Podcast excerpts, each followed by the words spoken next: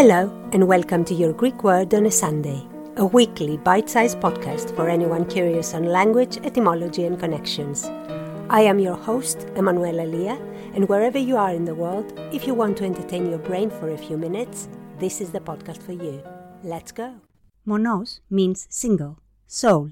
Polin is an infinitive and it means to sell, to trade. Someone having the sole trade of goods is having the monopolio monopoly